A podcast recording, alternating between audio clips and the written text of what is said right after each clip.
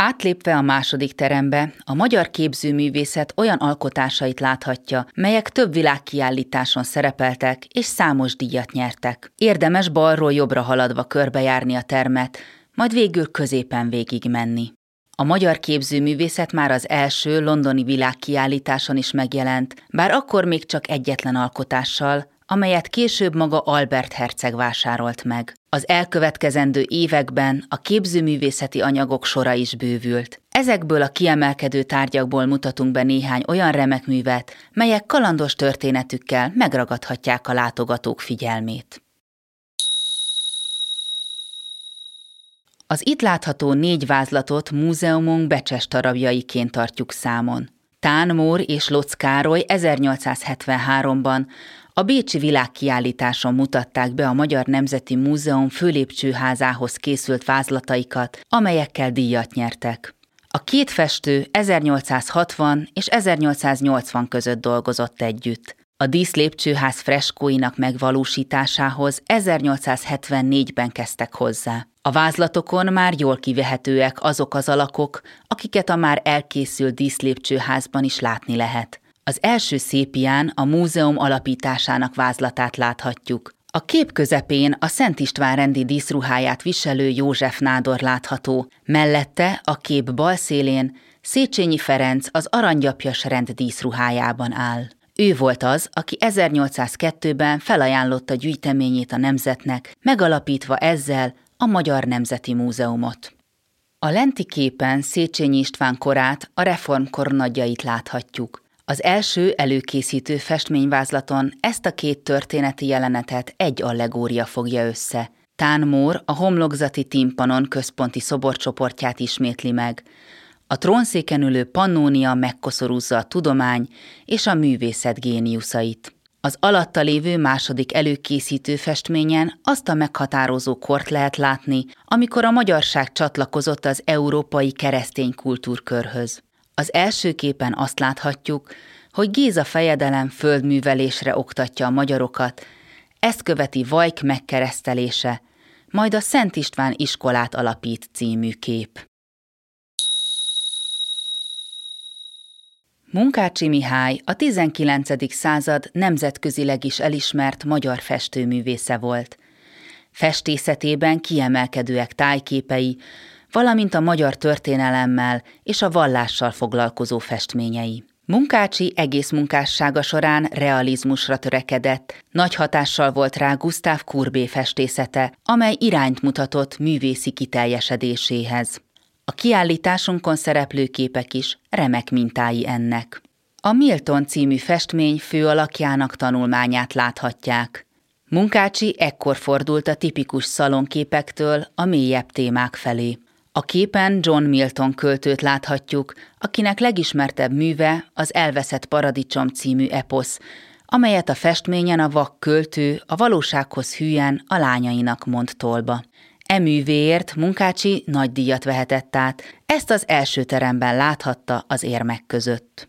Nemzetközi sikereinek csúcsára az 1889-es Párizsi világtárlaton érkezett el, ahol híres Krisztus trilógiájának két darabját, a Krisztus Pilátus előtt és a Golgota című képeit is bemutatta. Golgota című festményének vázlatát itt láthatják. A kép érdekessége, hogy Munkácsi egyszer önmagát is felköttette a keresztre, hogy érezze a fájdalmat.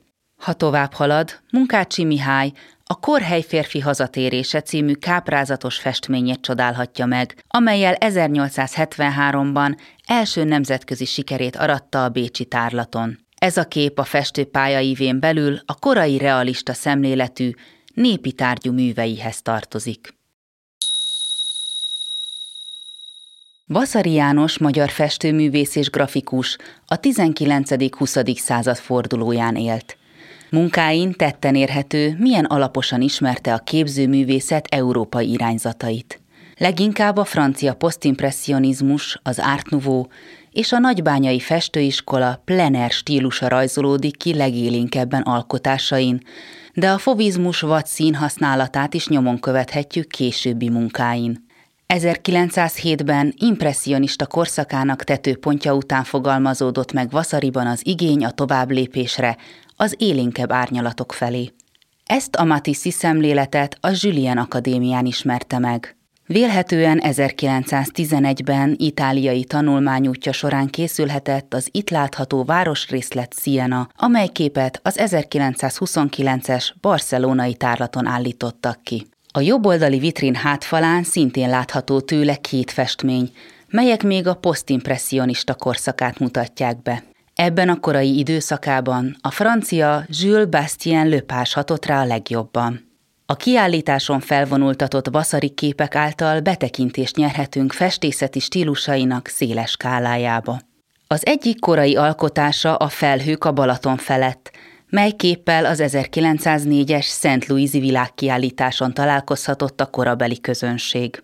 A pihenő nógrádi búcsúsok már egy későbbi franciaországi tanulmányútja után készült, ezután kezdett uralkodóvá válni művészetében a kolorit. A festmény az 1911-es Torinói Expo római tárlatán volt kiállítva egy korábbi, a Siófoki Korzó című művével egyetemben, melyel a későbbiekben találkozhat a kiállításon. Színyei Mersepál a 19. század magyar festészet egyik legjelentősebb alakja, a magyar plener festészet legfontosabb képviselője. Ő alkotta meg a Majális című képet, amely nem csak a plener festészet, de a magyar szépművészet legismertebb alkotásai közé tartozik. A Pacsirta című kép tíz évvel később készült, mint a későbbiekben látható Majális, mivel Színyei Merse az 1873-as kritikák után hosszú ideig nem festett, a világkiállításokra is csak 1900-ban tért vissza műveivel. Legjelentősebb kollekcióját az 1911-es római tárlaton mutatták be, mivel 1911-ben a torinói világkiállításhoz kapcsolódva a képzőművészeti alkotásokat Rómában mutatták be. A kiállított művek között szerepelt a Pacsirta című festmény is, melyet éppen akkora vásznon valósított meg, mint a majálist. A kép mesterműnek számít, ilyen képet Magyarországon akkoriban senki nem tudott festeni. A festmény legmegragadóbb részei a precíz természetleírások. A képpel színyei maga és mások előtt is bizonyítani szerette volna tehetségét, képességeit. Átellenben a balra eső falon Színyei Merse pálmajálisának vázlatát láthatja. A festmény története szorosan kapcsolódik az 1873-as Bécsi világkiállításhoz. A kép abba a világba enged a nézőnek betekintést, ahogyan a városból kiránduló fiatalság életkedvét felszabadítja, a természet harmóniája, a tavasz felpesdülése, miközben az árnyékos domboldalon uzsonnáznak. A kép színezete és a fény felfokozott intenzitása a francia impressionisták rokonává teszi, pedig színjei nem ismerte őket. Sőt, festménye az impressionisták kiállítása előtt készült. Így talán már nem is meglepő, hogy kortársai nem értették meg, hiszen a színek elevensége is ellentmondott a korban megszokottakhoz képest. Ám a festmény története itt még nem ér véget. A művész a magyar osztályban helyeztette el a festményt, ám a bajorok áthelyeztették a maguk osztályába, ugyanis a kép a Müncheni Akadémián készült. Amint Színyei Merse meglátta, hogy képe milyen eldugott helyre került a bajor tárlaton, dühében leszedette és hazavitte. A Bécsi tárlat után az egyik kritikus színyei élénk színvilágát színező örjöngésként emlegette, ami mélyen bántotta a művészt. Sokáig fogalmazta a választ visszavonultságában. Én itt barbár vagyok, mivel nem értenek meg. Ripő Rónai József a modern magyar festészet egyik vezéralakja. Pályafutását gyógyszerészként kezdte, majd házi tanító volt, csak ezután kezdte meg festőművészeti pályafutását. Párizsban két éven keresztül munkácsi műtermében dolgozott, és itt a festő hatása alá is került. Saját művészi hangját ezután kezdte el kialakítani, melyre nagy hatással volt az amerikai festő Whistler. Később a francia posztimpressionista Nabi csoporthoz csatlakozott, melynek az előbbiekben említett Vasari János is tagja volt. Öreg hölgy Ibolya csokorral című képén is érezhető Whistler festészetének hatása. Ezzel a képpel az 1929-es barcelonai expón szerepelt, bár a kép 1895-ben készült. Ekkoriban Párizsban élt és kevés színnel dolgozott, hosszúkás képformátumot használt. Ripple már ezelőtt is szerepelt világkiállításon, 1893-ban Csikágóban a Zsolnainak tervezett vázát. 1900-ban szőnyegtervével díjat is nyert, 1906-ban Milánóban goblenje a tűzvész martaléka lett. A kiállítás egyik legkülönlegesebb története a festő Lipót Ferenc Herkules mítosza című képéhez kötődik, amely a San Franciscoi világkiállításon szerepelt 1915-ben. Érdekesség, hogy az első világháború kitörése miatt a magyar anyag jelentős része sohasem tért vissza erről az expóról, és máig lappang. Nem tudjuk, hogy Lipót alkotása hogyan került haza, ám története izgalmas. A festmény napjainkban a Képzőművészeti Egyetem szakgimnáziuma a kisképző igazgatói irodájának falát díszíti, és csupán a véletlennek köszönhető, hogy most itt láthatják. A kisképzőben néhány világkiállítási oklevél miatt látogatott el a kiállítás kurátora, és ott beszélgetés közben hívták fel figyelmét a képre. Az iskola is csak nem régiben tudta meg világkiállítási kapcsolatát, ugyanis az iroda kifestése miatt levették a falról, és akkor pillantották meg a hátoldalán a bizonyítékokat. Két 1914-15-ös azonosító igazoló blankettát, amelyek másolatait a kép mellett láthatja.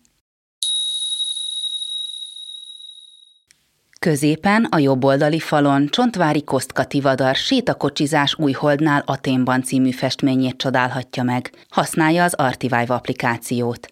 Csontvári Ripl Rónai Józsefhez hasonlóan gyógyszerészként dolgozott, és Színyei Mersepálhoz hasonlóan őt sem értették meg magyar kortársai. Gyógyszerész pályafutása akkor vett gyökeresen ellentétes fordulatot, amikor a patika vezetője egy vénycidulára firkantott ökrös szekere láttán felkiáltott, hisz maga festőnek született. Ekkor Csontvári hangot hallott. Te leszel a világ legnagyobb napút festője. Munkásságát egyetlen korabeli irányzathoz sem lehetett hasonlítani. Hagyatékától örökösei anyagáron szerettek volna megválni, kocsiponyvaként. Szerencsére az utolsó pillanatban egy híres magyar építész, Gerlóci Gedeon megvette, ezáltal megőrződött az utókornak. A magát csak napút festőként emlegető művész jelentőségét csak halála után ismerték fel. A mű az 1958-as brüsszeli expón szerepelt. Állítólag a belga rendezők külön kérték a magyarokat, hogy hozzanak a kiállításra csontvári képeket, emlékezve Picasso tíz évvel korábbi mondatára. Nem is tudtam, hogy rajtam kívül más nagy festője is volt századunknak. Ezt állítólag Picasso 1948-ban Csontvári Párizsi kiállítása után mondta, miután látogatási idő után egy órára bezárkózott a képekkel. Brüsszelben, a magyar pavilonban az itt bemutatott festményen kívül két csontvári kép volt látható, a Mária kutya Názáretben és a villanyvilágított fák jajcéban, a központi nemzetközi kiállításra pedig a Sétalovaglás a tengerparton című kép került ki. A világkiállításokon szereplő képzőművészeti anyagok termének a második felében már többnyire szobrászati alkotásokkal találkozhatunk. Magyar művész szobrászati anyagával már a legelső kiállításon is lehetett találkozni. Ezt bizonyítja a 141-es számú tárgyunk. Az itt látható képen Engel József Amazonok harca az Argonauta ellen című szobor kompozícióját láthatják, melyet személyesen Albert Herceg rendelt meg Engeltől, miután látta a Times egyik elismerően nyilatkozó cikkében. Engel klasszicista stílusban alkotott, legtöbbször görög mitológiai témákat dolgozott fel. Az 1851-es világkiállításon a képzőművészet még csak dekorációs célt szolgált, később azonban egyre nagyobb szerepet kapott. A következő terem felé haladva a két oldalt lévő vitrinekben kis plastikák láthatók. A legtöbb mű telcsede szobrász és éremművész alkotása, akinek kis plastikái olyan tipikus zsáner figurákat jelenítenek meg, mint például a földműves, vagy az Öregasszony című művek. A jobb oldali vitrínben több olyan kis plastika is található, melyeknek elkészítették a porcelán változatát is. Így olyan híres 19. századi magyar szobrászok műveit is, mint ifjabb vastag György, lovát megállító Csikósa, vagy kisfaludi Stróből kardját nézegető huszárja lehet érdekes, illetve Telcs Ede Hüvelyk Matya.